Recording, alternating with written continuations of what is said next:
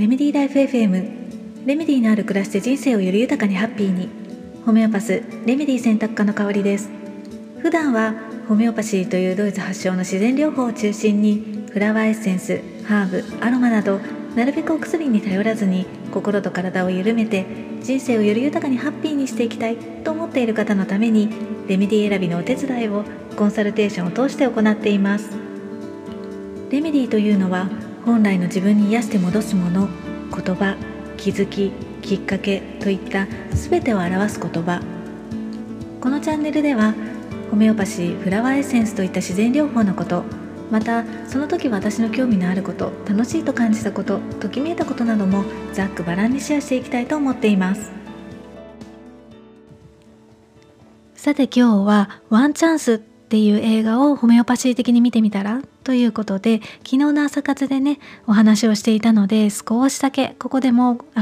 この映画についてねご紹介をしたいと思います。ワンチャンスっていうね映画なんですけれども、見てみた方いらっしゃいますかね。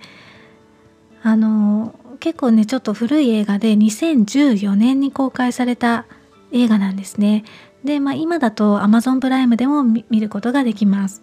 で、どんなお話かっていうと、ブリテンズ・ゴット・タレントっていうねイギリスで人気のアマチュアのねオーディション番組があるんですけれども、そこでね実際に優勝したポール・ポッツさんのね実話のストーリーなんですね。で、ポールさんは、小さい頃からねちょっとぷよぷよしていて、歯並びも悪くっていじめられっ子で、自信もねなかったんですね。で、そんな彼にとって、地域のコーラス隊でね歌を歌ったりとか、あとはヘッドホンでねこう一人でオペラを聴いている時だけが、唯一ね自分が安心できたりとか、自分をね受け入れてもらえる場所だっていうふうに感じていて、だからこうずっとね安心できる場所を確保したいから、オペラ歌手になりたいって思っていたそうなんです。なのでね結構親からねこの仕事をしたらお金が稼げて家が建てられるよみたいな風に紹介されても、全然興味がね湧かなくって、結局36歳まで携帯ショップでねアルバイトとして働いていたんですね。で、ある時ね同僚のいたずらで1年以上ねネットでこうメールのやり取りをしていた女性がいて、でその人とね実際に会うことになって、もうすごくドキドキしながらね会ってみたら、お互いに運命を感じて、でその出会いがねポールさんのそれまでくすぶっていた気持ちに火をつけて、オペラ歌手へのオペラ歌手の夢にこう、どんどんと向かっていくことになるんですけれども、本当にね失敗とか病気とか事故とかね、もうコントかってね思ってしまうほど本当に挫折の連続なんですよね。で、おそらくねこうポールさん一人だったら挫折したままねそのままこうオペラ歌手への道は諦めて、でも歌はねすごくうまいので、地域のコーラスとかねオペラで、無償でね歌を歌って、それでね満足していたかもしれないんですけれども、ジュルスっていうねその運命の女性が、ポールのね歌の才能を信じて疑わなくって、でさらにこうポー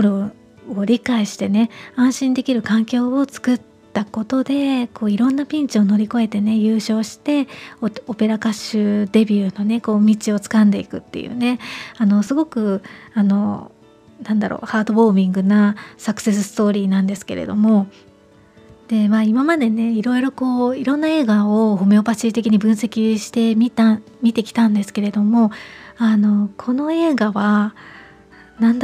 それまでの映画と違って、ポールさん自身がこうねすごく勢いがある人とか、どこか花があるような人ではなくって、こう周りがねいつの間にか振り回されてしまうみたいに。どちらかというとこうパッとしないというか、おっちょこちょいだったりとか、本当にね素直で真面目で控えめな性格なので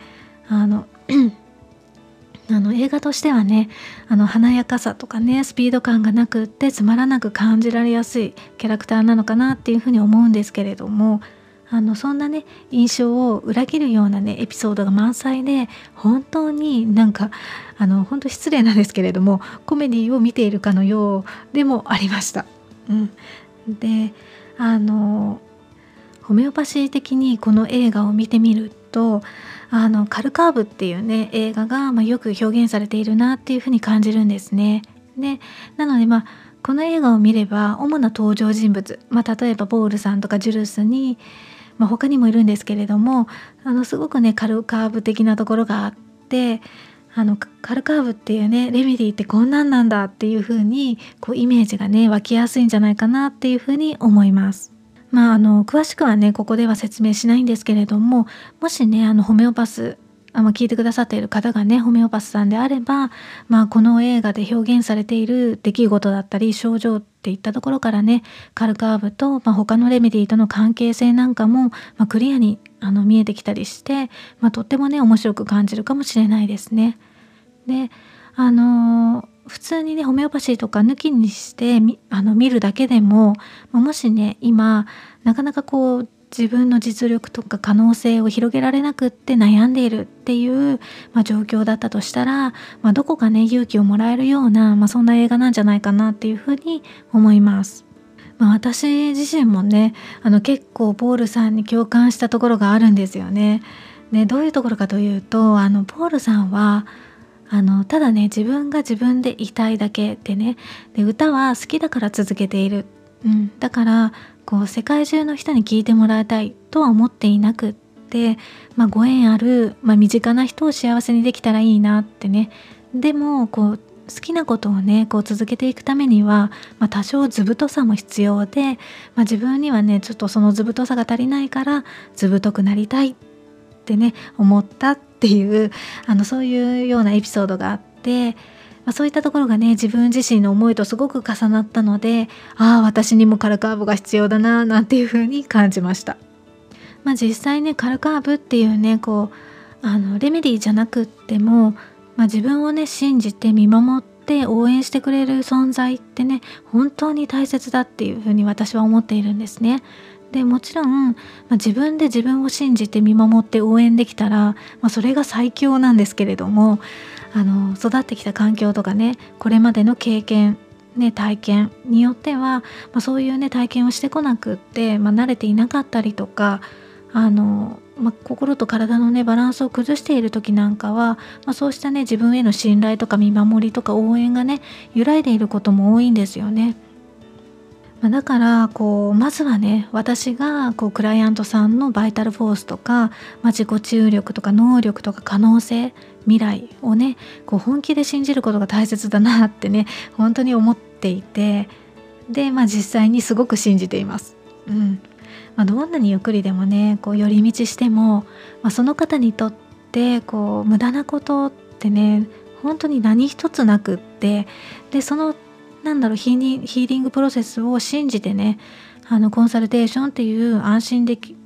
る場をね作って、レメディを選ぶっていうね作業を通して、サポートするっていう私にはねもうそれしかできないんですけれども、それでもクライアントさんが自分自身へのね信頼と自信を取り戻して、本来の能力とか才能をね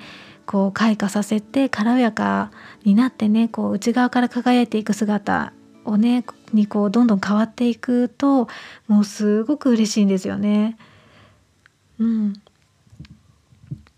またねちょっと話がすごく外れてしまったような気がするんですけれども、今日はねその「ワンチャンス」っていう映画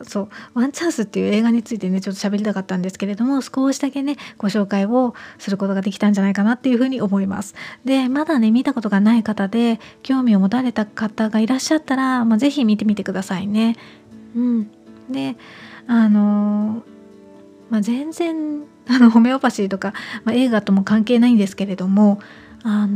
イギリスにね行ったことがある方とか、住んでいたことがある方にとってはイギリスの郊外の方ではあるんですけれども、ブーツとか携帯ショップとかで電車の駅とかねちょっと懐かしく感じられるんじゃないかなっていうふうに思います。はい、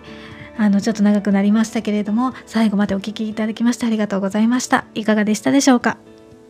今日も最後までお聞きいただきましてありがとうございました。この配信が誰かのちょっとした気づき、レメディーになりますように。メルマガやブログではレメディーのある暮らしのヒントをお届けしています。より具体的なレメディーの紹介もしていますので、ご興味のある方は概要欄のリンクを覗いてみてくださいね。また、皆様からのレターも受け付けています。こちらも概要欄にリンクを貼っていますので、この番組に関するご感想やご質問、あとはレメディーを使って見たね、体験談やこんな話をしてほしいななんていうお声がありましたら聞かせていただけたらとっても嬉しいです。それではまた。